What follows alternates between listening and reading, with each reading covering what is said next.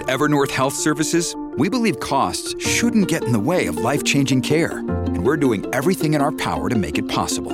Behavioral health solutions that also keep your projections at their best? It's possible. Pharmacy benefits that benefit your bottom line? It's possible. Complex specialty care that cares about your ROI? It's possible. Because we're already doing it. All while saving businesses billions. That's Wonder made possible. Learn more at evernorth.com/wonder. Hello and welcome to Basically with me, Stephanie Preissner. Today I am honoured to have my first female politician. Um, you guys asked for it and I reached out, and here you have it. Mary Lou McDonald, welcome to the show.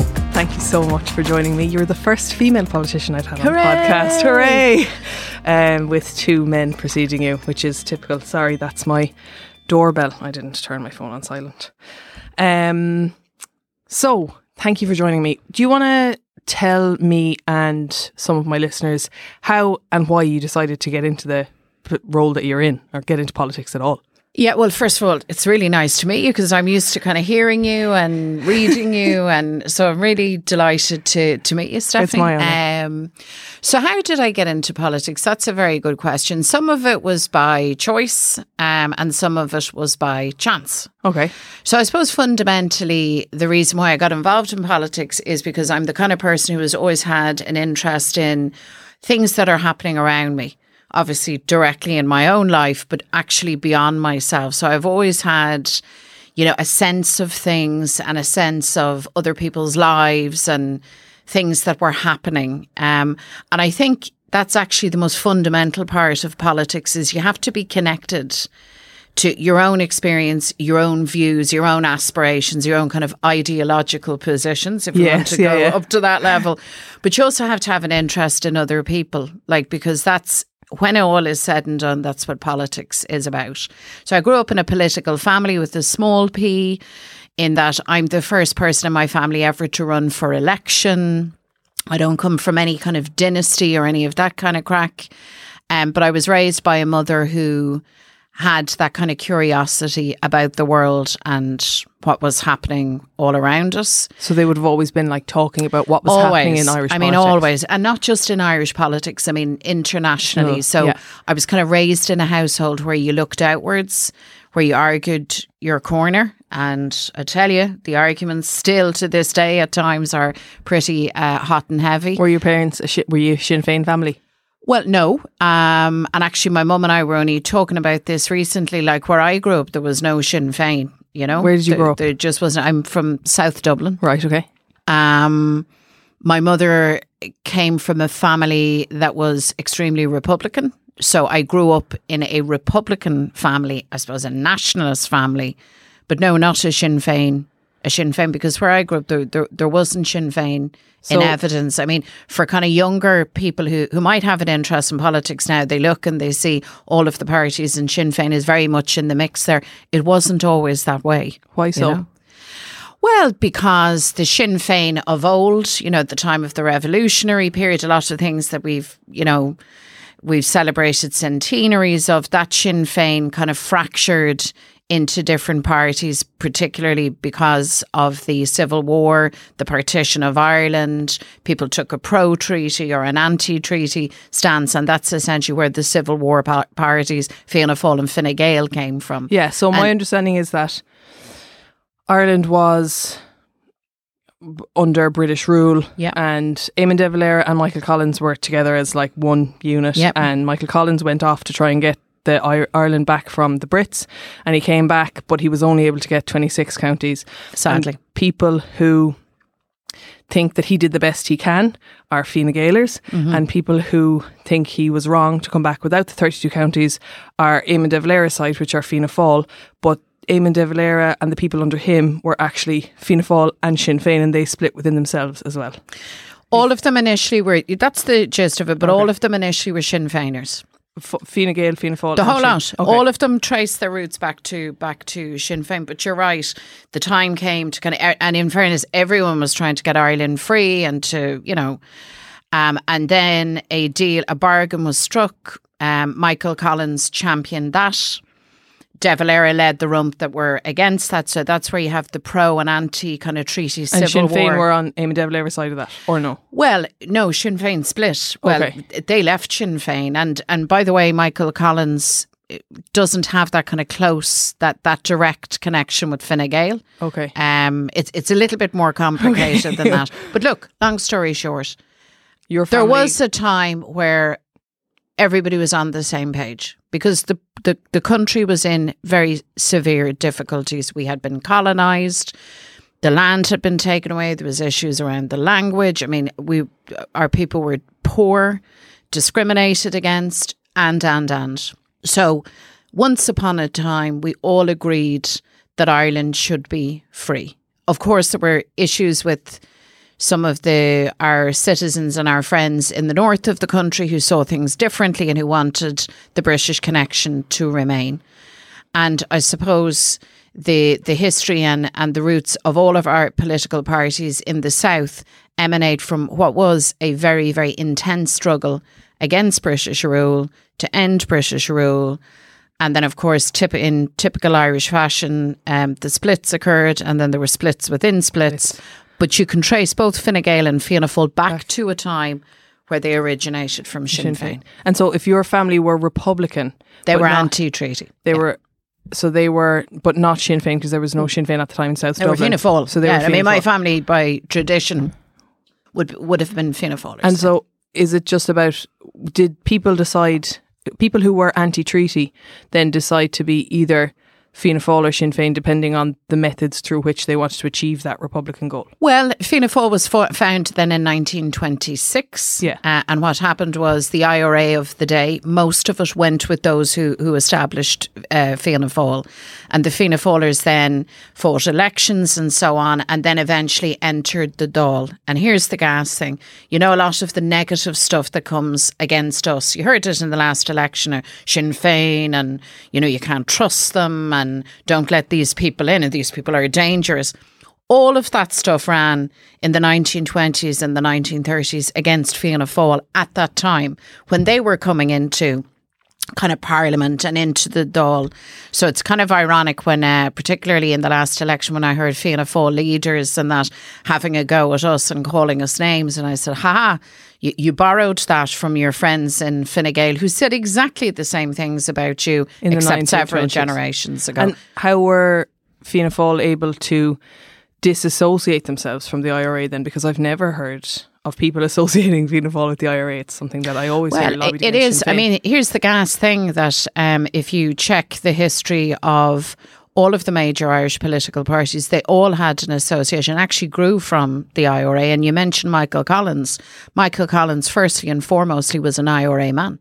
That, that that was his foremost thing. Before he was a politician, before he was a minister for finance, and of that generation, they never really put distance between themselves and the reality of what happened in their lifetimes. What they did with varying degrees of success was to move politics on, okay.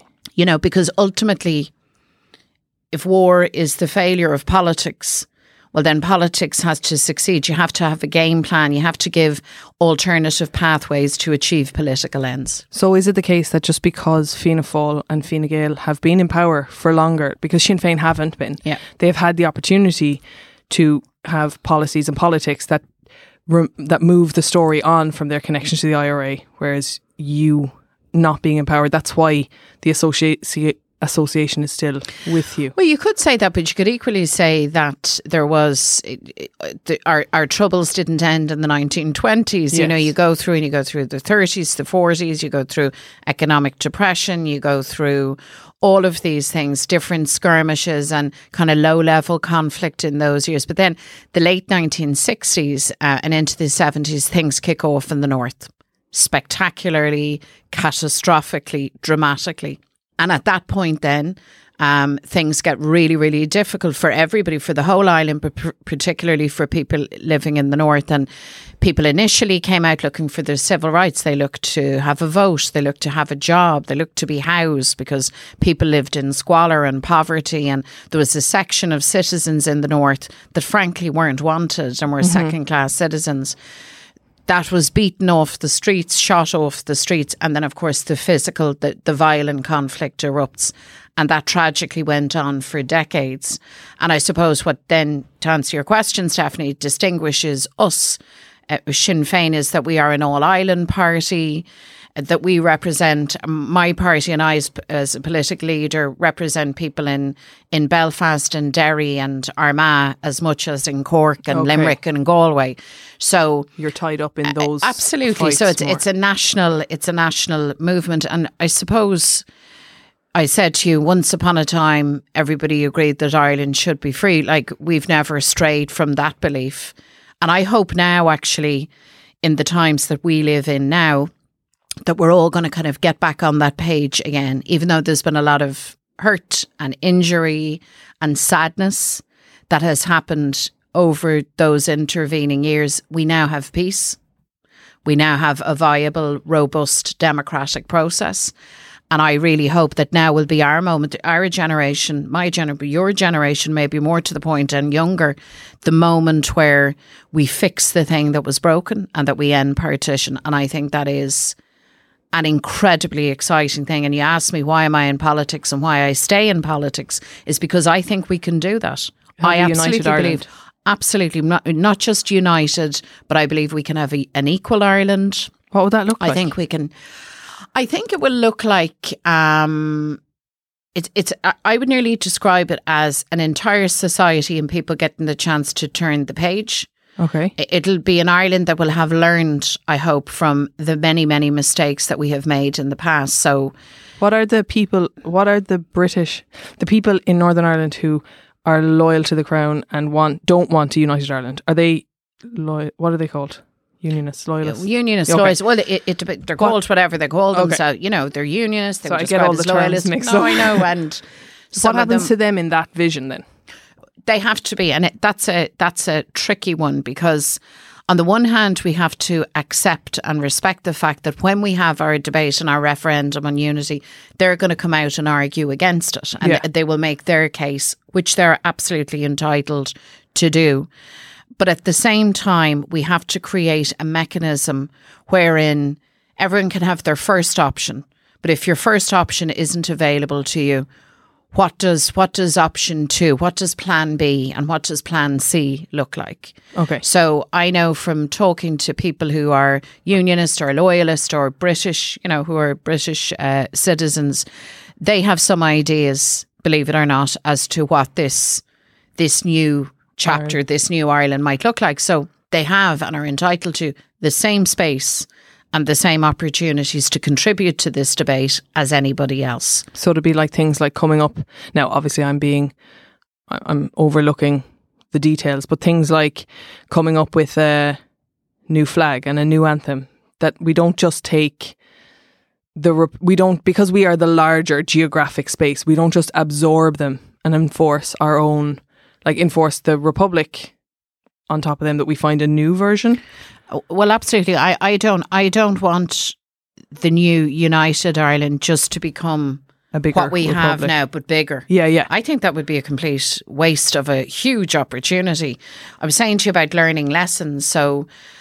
I hope we've learned the lesson that, you know, you have to respect people's beliefs and their religious beliefs and their views and allow for all of that but that you know the, the, the state that we live in has to facilitate all of that. It can't be dictated to by any church, any one church, be that Catholic, be it mm-hmm. you know a Protestant church or any other belief system. I hope that we've learned that you treat citizens equally. So women enjoy their full rights and mm-hmm. you know and that all of our citizens irrespective of color or class or creed that everybody gets a fair shake at things i hope we've learned that you use the resources of the, your country you know for the collective good not simply to enrich a very small section of our people so things like the right to a, a, steady roof over your head, you know, to to a home, um, the right to have decent work, the right to healthcare when you need it, and also then the responsibility to contribute to your society. That we can nail all of those things down in a shared framework and. Actually, if you go back and read the proclamation of 1916, you know, the Easter Proclamation speaks to all of those things and they were on it. Like that, that generation of people were had it down to a T more than hundred years ago. So for me as an Irish Republican, that's kind of the guiding document. Um, So if Sinn Féin were in government in the Republic now, Mm-hmm. would that be something that, well, obviously COVID aside, that you would have been like, how would the last six months have looked differently if Sinn Féin had been able to form a majority government back in February? Or Well, even uh, nobody was in a position to form a Sorry, majority yes, okay. government. So, but but had we been in government, a couple of things would look. We still wouldn't be looking at the sky and wondering, you know, is there a plan for affordable housing? When might we see it? You know, because that's where we're at at the minute. The current minister has produced no plan. We had set out our very ambitious plans for very high level targets in terms of housing delivery and affordability. So you would have that. That would be published, and COVID or no COVID, because construction is back. Uh, I I would believe that that we would have that underway. How would that be paid for? Well, you, at the moment, everything is being paid for by, by what they call deficit spending. So every every country and every economy across the globe is borrowing. Okay. We're lucky that we can borrow at negative rates, rates, so yeah. so we can we can But before the COVID hit, during the when Sinn Féin put out its election manifesto, Yeah. what was the plan for the spending then? Because then the ECB wasn't giving negative rates. No, it wasn't. But we were still we were still in a in a fairly healthy um, place financially. So European so borrowing. so yeah. But I mean, all of the instruments that you can that you can access because to build any form of infrastructure and to build housing, we have to invest. Like it's not going to it's not going to happen out of Yeah. thin air. Accept that, but you're never going to convince me that you simply say, well, this is too expensive or we can't afford it in terms of housing people because the cost of what we currently have lived with for the past five years and more, the costs of that have been extremely high. There's an entire generation locked out of any prospect of ever owning their home. There's people, kids being brought up in B and B's. There's people living in like totally unsuitable and unsafe accommodation. And I think we knew that during the election, and we know, I think all of us know, if we're honest, that we have to fix that and that we have to invest in it. But like COVID then came, bang, a public health emergency that was all about your home being your sanctuary and your safe space where you could isolate or, you know, restrict your movements. And that was fine if you had a home. Yeah. But it was very, very difficult when you don't, or if you're like the many, many thousands of people who live in, in the box room of their mother's or their father's home, and sometimes with their own children. So, like, the writing's on the wall for us now. And of course, we have to be smart and thoughtful in terms of how we invest public money. I'm all for that. But, like, there's no point in us pretending that we can get away without investing in, in, in housing for people. We, we simply have to do it. And is it, uh, and this isn't a leading question, I'm genuinely asking, is it um, not a, a policy?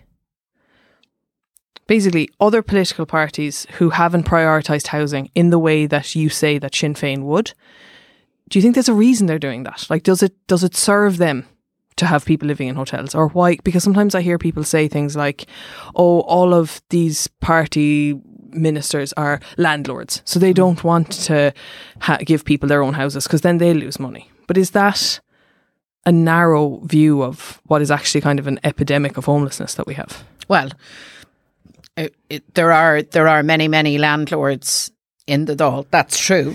Um, I'm not one of them. Uh, no, I don't think any of my party colleagues are. Um, but I take your point. Of course, it would be it would be wrong, and it would also be unfair to say that's the reason, reason, that we have yeah. a housing crisis. So that's that that's not where it's at. But here is what is accurate: is that the the establishment politics believes that the market and private developers deliver housing. And that's the policy that's been pursued by Fianna Fáil, Fine Gael, Fine Gael, Fianna Fáil, Tweedledum, Tweedledee, back and forth for, for a long time now. And what we have learned is that if you rely only on the private market and developers to provide housing, you are going to find people who are homeless and you're going to find people who simply can't afford to either rent or to buy their own home. So the big philosophical and political shift that needs to happen is to understand yes, of course, private developers will develop and they're perfectly free to do so. But the state can't be on the sidelines, Okay. standing watching this calamity unfolding. And bear in mind, generations ago, when Ireland was much poorer, governments then found it in themselves to get the resources and to build the houses. That's how Cabra got built. Yeah, where you and I live. Yeah. So, But th- that was a Fianna. Fáil government, though, wasn't it? Back in the day, that's exactly who it was, which makes it all the more inexcusable that they have literally travelled the road of kind of hands off, leave it to the developers and leave it to the private market. It's just wrong. It's the wrong approach. So the right approach is that the, the state leads out. We're not seeing that now. I mean, so far, uh, and we've had COVID, so construction has been a bit slower. But I mean, you, you're seeing like office blocks and hotels and all of that stuff, and this um, these shared living. Spaces. What what are they called again? Co living. Yeah. I mean, it's insane. It's it's like living in a closet. It's like you in a tiny space. They're they're the modern equivalent of tenements, except they look glossy when they're new, and uh, they're going ahead with these, um, despite the fact that we know in a global pandemic. I mean, sharing one of those is a real phase five activity. like that's but not you know something I mean? you want to be that doing. you need that you need space Space. and people for hygiene reasons and Yeah. for public health reasons. So those lessons clearly by this government haven't been learned, and that is just desperate stuff. so a, technical note there. You're as the leader of Sinn Féin you are what is called in government the leader of the opposition Yes. right? So this podcast is about making complex things basic. So I'm just trying to explain that. Is there so we asked Micheál Martin what like the kind of role of Taoiseach was and we were talking to Pascal and um, we'll be digging into kind of each of the roles differently to see what the difference between a TD and a minister and a councillor and all these things are. Is part of your remit as the leader of the opposition I know that you hold the government accountable for mm-hmm. what they're doing, but is there like do you ever do they ever come out with something a policy say and as the leader of the opposition you're like oh Christ I have to find a problem with this now because I have to say something That's a good question. is that like part of your role to find problems So, can I just say initially, like, just because you're a TD, because I get this when you're talking to people that say, well, you're in government, and you're kind of saying, no, I'm not, in, in government, government. I'm like, I'm, I'm in the opposition. So, when you're elected a TD, what we all have in common is that we represent the you know people In your who elect us, but also then the people generally. So, in opposition, the the job is to keep the government's feet to the fire, to put them through their paces, to where they're making a hames of things and. Christ, we've had a lot of opportunities recently with that to keep them to account, and but it's also about presenting alternatives. Okay. and it is also sometimes where something is being done correctly to actually find common cause. So you shouldn't be you know, you know, licking your lips with glee, saying "Hooray, hooray! This is a disaster!" Like, but is there a bit of that where you're like they've really messed this no, but disastrous politics is bad for everyone. And to be honest with you, we've had such a, a sequence of disasters recently. Can I tell you, as leader of the opposition, it's kind of exhausting. You're kind of saying this because this can't continue. Things at one stage were such a mess that you you said to yourself, you know, how do you even explain to people Like what, how or why it is so messy. So eh, politics is um is about so it's about that piece around keeping people to account and for that reason it can get quite hot and heavy and it can get a bit fraught. yeah Um, and people will see, you know, across the chain, people can get very up to high dudgeon and and it's a battle of ideas. Okay So, you know, where your ideas are fundamentally wrong, you'll stand your ground and you'll make your case. But I mean, on important things like COVID, you support when, things were, when things are were going right, well, of course you were. They were listening to the WHO, the World Health Organization, doing all the things that were safe. Of course, you have to play your part in saying that. Or Brexit. okay. You know, we actually managed to have, and we still have, with the exception of the Democratic Unionist Party in the North, we actually have a very strong common platform Okay. as Irish people and politicians. And I actually think that's to our credit. I, we're not given credit for much at times, and that's grand and fair enough. And we have our differences. But, you know, there's been key moments where we've all put on that thing called the green jersey. This week's episode is sponsored by the UX Design Institute. They offer unique, university credit rated online courses in UX design. So if you're looking to change careers, you can take their six month professional diploma and become a UX designer, even if you've got no previous experience in design or coding. You want to know what a UX designer does? Well, if you're going to do the course, you probably should know.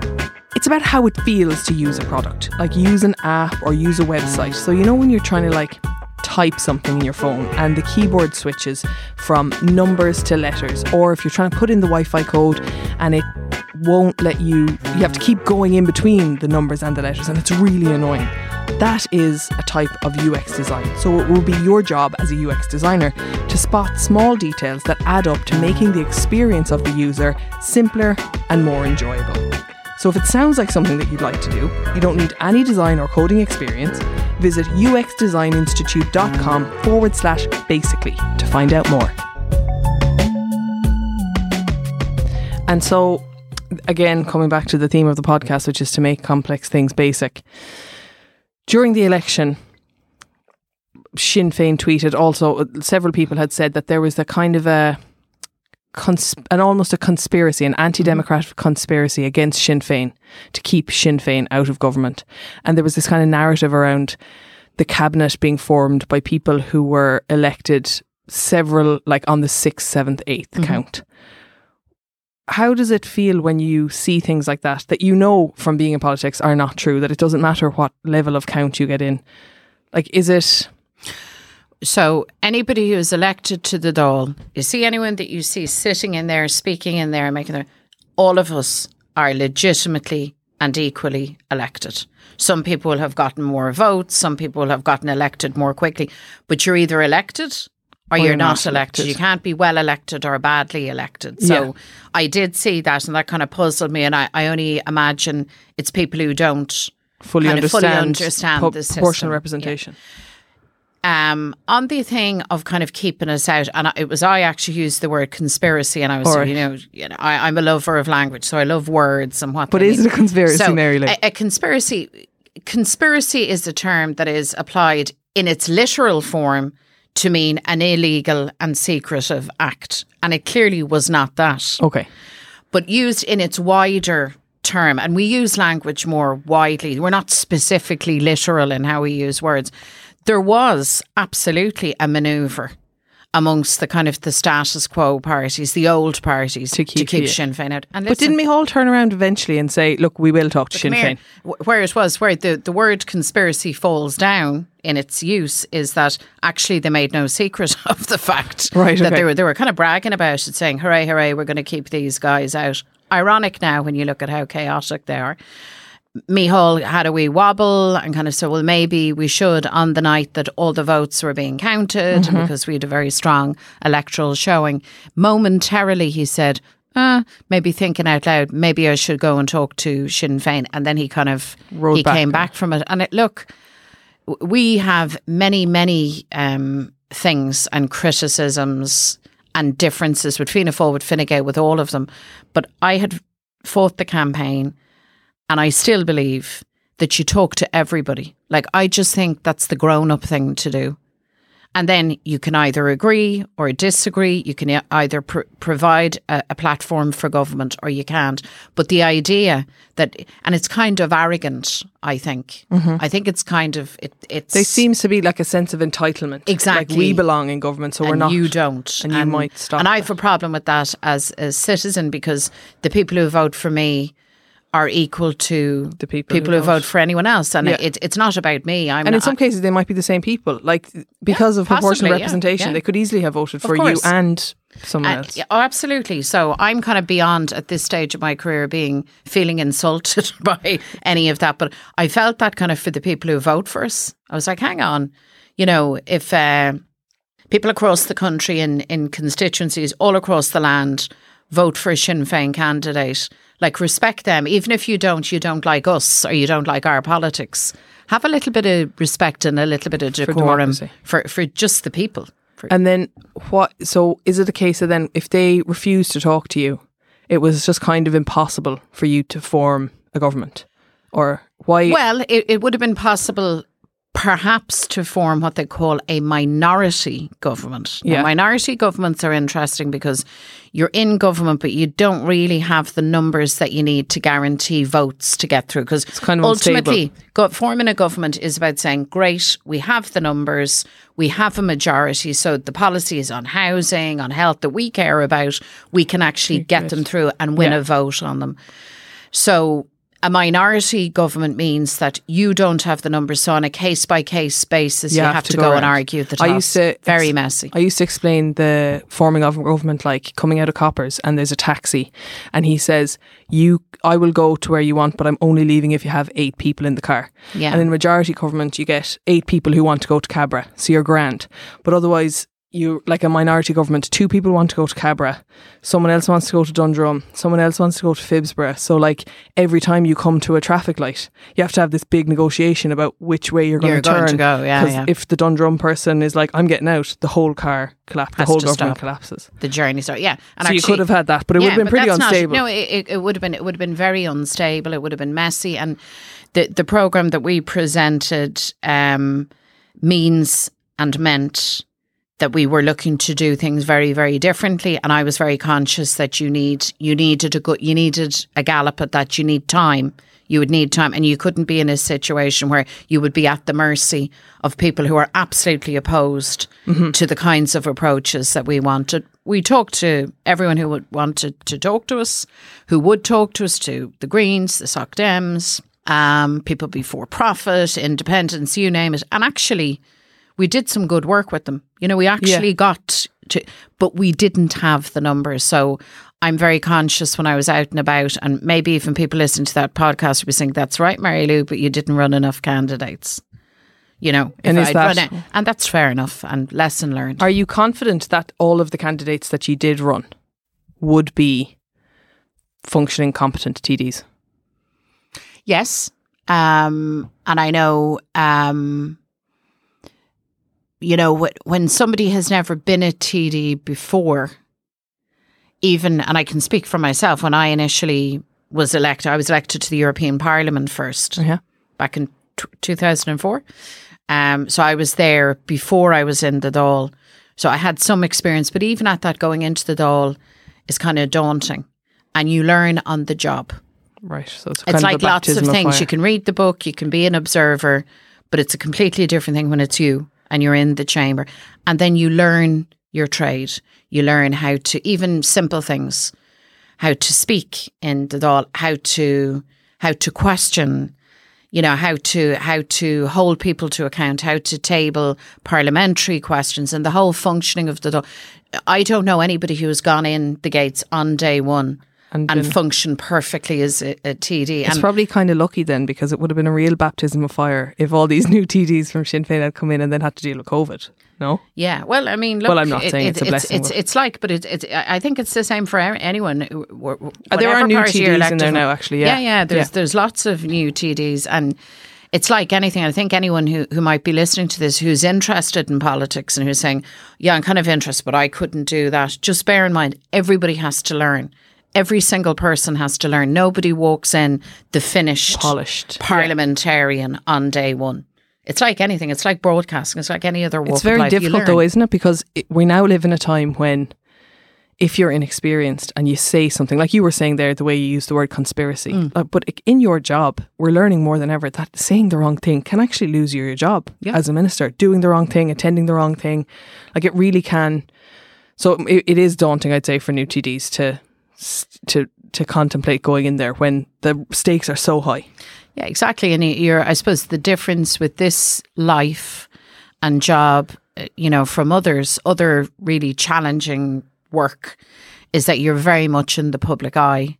And you have your triumphs and your disasters in, the public, public. eye, and you make your mistakes very publicly. Yeah. and you have to apologize for them very publicly and you need to learn and to kind of regroup personally you know in the public eye so that's that's very challenging and i think for people coming into political life initially that and public speaking seem to be two. the things that really you know really challenge people to get their heads around but you, you learn how to do it but yeah it's it's a peculiar thing you're you're hired publicly you're, You're fired fired, publicly. publicly. so it's tough yeah can I come back to something we talked about earlier just to finally kind of make it a bit clearer because I don't understand it.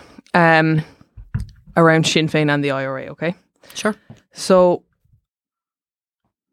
we talked about historically, uh, like during the Civil War, the IRA, Sinn Féin, Fianna Fáil in the IRA, and in the 1920s, all the talk around the IRA that surrounded Fianna Fáil and their government.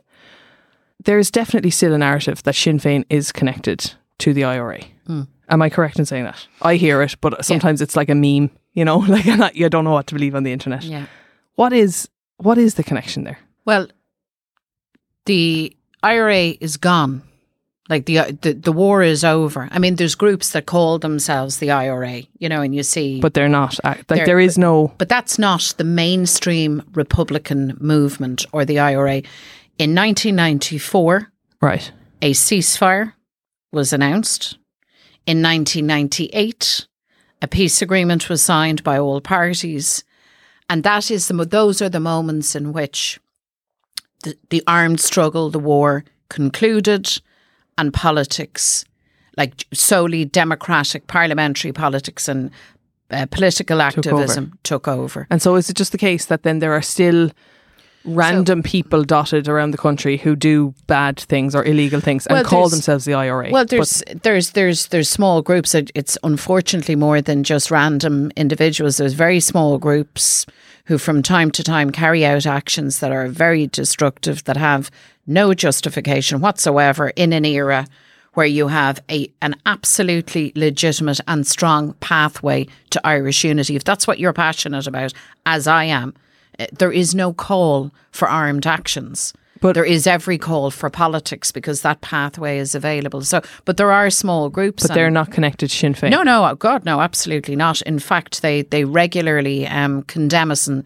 very often threaten us. No, absolutely not. Jesus, no, we're not in- in flavour of the month with them at all, at all. No. So in February, uh, Drew Harris, who's the Garda commissioner who took over after Nóirín O'Sullivan stepped down, um, he said that he had the PSNI, the Police Service in Northern Ireland, and An Garda Síochána, and MI5, who are like the British version of the Intelligence, yeah. CIA, spooks, yeah.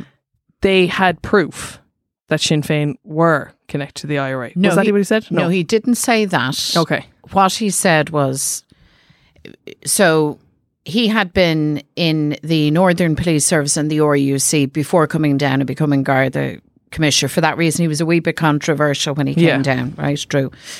So he was asked, Do you stand over a report that the Northern Police uh, published? And naturally enough, the man said, Yes, I do. He wasn't going to say anything else. I wasn't Okay. surprised by that. And what the report actually says, now listen to this Okay. is that they had the word of unnamed sources, Okay. former IRA activists, that in their opinion, these unnamed people, that the IRA ran Sinn Féin. So there's no fact. So it was kind of Dorchban Lum, Gnorchban Leahy. It was like he said, she He said, said. I said, you. And I just want to make this very clear. I'm the leader of Sinn Féin. Yes, I am a woman. Yes, I am for from Dublin. And for some people, it challenges their kind of stereotype to, to absorb the fact that a woman can lead Sinn Féin and I be in charge. I'm not talking to you, but I'm talking to this narrative Yeah. that you've identified out there. I am in charge. I, I also work collectively with I'm not some kind of a you know a targer or a you know I don't go issuing commands or edicts. We're a collective leadership, but it is just daft at this stage to suggest that anybody other than the democratically appointed and elected leader of the party is in charge. And I, it's it's a thing that's been a frustration for me as leader of the party. I can imagine. there has been just just the little echo of misogyny and sexism in it, just that little bit. And I anyway, think I, a you lot. know, I'm not to defend it because it is. There's so much misogyny that goes around women in politics, but th- I think that the fear comes from seeing you and how competent you are and how personable you are, the amazing you work. Like I think I fell in love with you during repeal. Where I was like, this woman is incredible, and seeing if I were, if I were in the IRA and trying to cover up, if I were if Sinn Féin were connected to the IRA and I didn't want that to be known and I wanted to debunk that myth, the strategic move would be put someone like yourself as the palatable face of Sinn Féin. I think that's what people. I think that is the fear, rather than she's not capable of being the leader. So there must be other men in the background doing the commands. So the only way that you can kind of, if that's a genuine fear, and I hear that, you know, because unfortunately, you know, when you hear things and they're repeated again and again, smart people and good people kind of go, mm, I wonder, is there something in that? The only thing I can say is this meet Sinn Féin people. Like, uh, it's not as if I am solely, you know, the exception within. I mean, y- look at our look at our Dáil team. Look at them. Look at look at our team in the assembly. Look at the, the people who are members of Sinn Féin. And what you find is people from every walk of life, every you know, from men, women, all across the land, urban, rural, and we are we are people from different experiences who politically believe belie- have a in the things that we believe in. And yes, But then you have now, in fairness, Yeah. people like David Cullinan in Waterford who actually Yeah. shouted up the ra yeah. when he got elected. You must have been fit to kill him. Well, let's say we had words. And Right, David's okay. a great guy and he's a really, really good TD and really competent. And I, I can only say a rush of blood to the head or whatever, but he was very embarrassed. Yeah, I mean, he was very embarrassed because, not least, it came across as a little bit, a little bit, I don't know, immature or. Yeah. So he was embarrassed and he he apologized. He apologized to me, but I mean, he, he apologized more importantly, uh, more generally, and I I would feel very certain that that's not going to happen again. Yeah. And then um, there are some. So, do you feel, I guess, getting away from Sinn Féin and more to politics in general and coming back to that misogyny thing, are there times when you are in Dáil Éireann where you are acutely aware of how low the gender quota is and how you are kind of a woman in a man, in like just In a man's in world. suits, followed by, surrounded by suits? I remember when I came into the Dáil, the very first day I was there walking through the gates, and then we went into the chamber. And whatever way it looks on television, when you're actually sitting in it, it's much smaller. Mm-hmm. So, like if you were having a ding dong, a barney with someone, you could You're nearly quite touch- close, like. you could nearly touch them on the nose if you had long arms. That's why you you're know? on the convention centre. Yeah. maybe. And I remember that day sitting down and looking around, and it's only when the place was full saying to myself, okay, this is out there, you know, because the mere fact of being a woman marked you out as different. There was so few of us, you know, and it's i mean we've made some progress but we're not there yet. And the last thing i want to sound like is you know you know the moaning woman you know. Mm-hmm. And i'm not because I, I don't believe that we're victims. I believe we're strong we're smart we're capable and more of us should be involved in political life. Not to try and do down men. I love men. I mean i'm married to one. Yeah. you know i have a son. I'm an irish mammy so men are great and men have a huge contribution to make, but women too. So you can't say that you have politics is supposed to and democracy is supposed to be representative of the people. That's the basis of our entire system. That's the whole thought process. So you can't say that you're fully representative of the people when women are there in such low numbers. You know, it's a contradiction in terms. And why then? Well, not why. I'm not kind of equating the two, but Louise O'Reilly was doing. I thought she was doing stellar work on the health stuff. Mm. Where has she disappeared to? She hasn't disappeared any. Not disappeared, She sorry. Has, yeah, Why is she not is in the health outstanding. brief? Let, me tell you about Louise. As as the leader, I could place Louise in any brief, and Louise could do it. I mean, she's outstanding. Before she came into political life, she was a trade union official with SIPTU, and she's outstanding. Anybody who's ever had any dealings with her would just say, This woman is incredible. So she was in health. She did an incredible job there. And then we came out of the election and things moved on and COVID happened. And my view is that the big one of the central issues that we are now going to have to deal with is underemployment um, and unemployment. Okay. We have youth unemployment figures that would make you cry, like in the 40s of percent. This is a huge problem. We need to get people back to work. We need to get people back to good work, not kind of half baked contracts, but decent work with decent conditions. And I need my best person on the job. Okay. And that's why Louise is there. It wasn't any reflection, her work in health was outstanding. It was. It really Actually, was. David Cullinan, your friend, is in that brief. He's not my friend. But uh, but as you mentioned him, um, Louise is now dealing with that, and the reason she's there is because she'll do the job. Leo Varadkar has responsibility for workers' rights, a prospect that chen- sends a shiver down my back. So she's so there to mark Louise him. is on it. Yeah, absolutely. Do you think that this new government or the current government will last the five years that it claims that it will? I'm always loath to kind of make these predictions because they, they, they might do.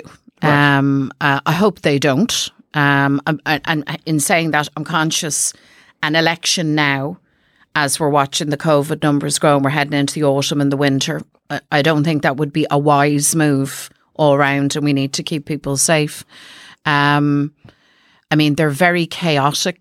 It's very rivalry driven. You know, Micheál and Leo, and Leo trying to outshine Micheál. It's it's very you know very strange. But more importantly, I, I see in the kind of core areas where, where things need to change, there's no appetite and there's no evidence of kind of a new departure in any of the big policies. So they'll stagger on. They they could last for a number of years. I would anticipate that as the COVID emergency recedes, and touch wood, we get a vaccine. Science needs to get this and get ahead of it, or good antiviral treatments. But once we get ahead of it, and it- when it becomes possible to have an election, I think I think the atmosphere will be different. And what will you do differently in the next election? Well, um, I think that we will renew our program. Um, we'll go back out again and we, we will offer people an alternative based on common sense, deliverable, necessary change. And I'll bring the team out. Um, you know, the owner Brins, Pearse Doherty, Louise, all of the, all of us, because we're we're a team. And I'm going to ask the people again to to give us the chance, give us the chance to be to be in government to demonstrate what we can do. And will you run more candidates? Yes. And if you're looking for people to join, why why should people join? Young people? Are you looking for young people to join? People listening now, like, Yeah, would you like oh, them? absolutely, absolutely. I would absolutely, I would encourage them to join Sinn Féin if you are interested in the politics of change. If you're interested in a united Ireland, if you can, like me, see the massive potential that's there.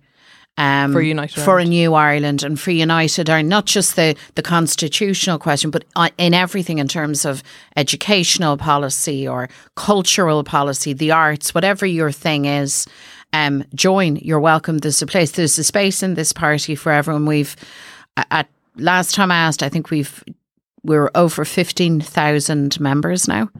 Um, I would like us to get fifteen thousand more. There will never be too many of us. Um, and I think it's a really, really exciting time for people to be in politics. So if you're a Republican, if you believe in social justice like I do, Sinn Féin is your home. But to others who Sinn Féin, my politics might, our politics might not be your bag, get involved. You know, this is your world.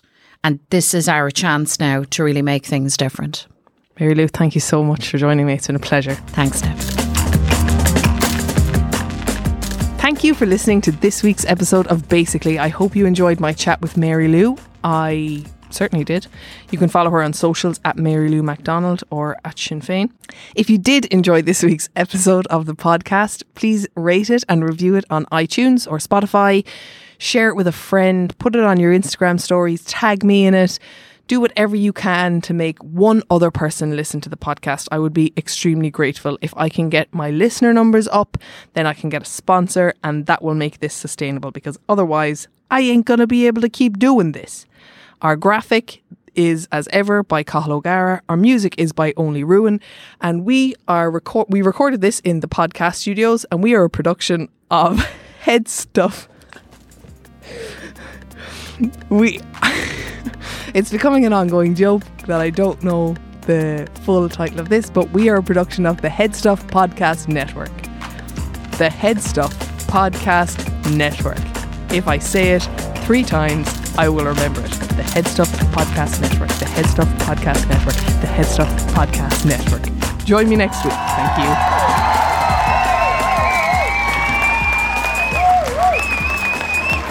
This has been a production of the Headstuff Podcast Network.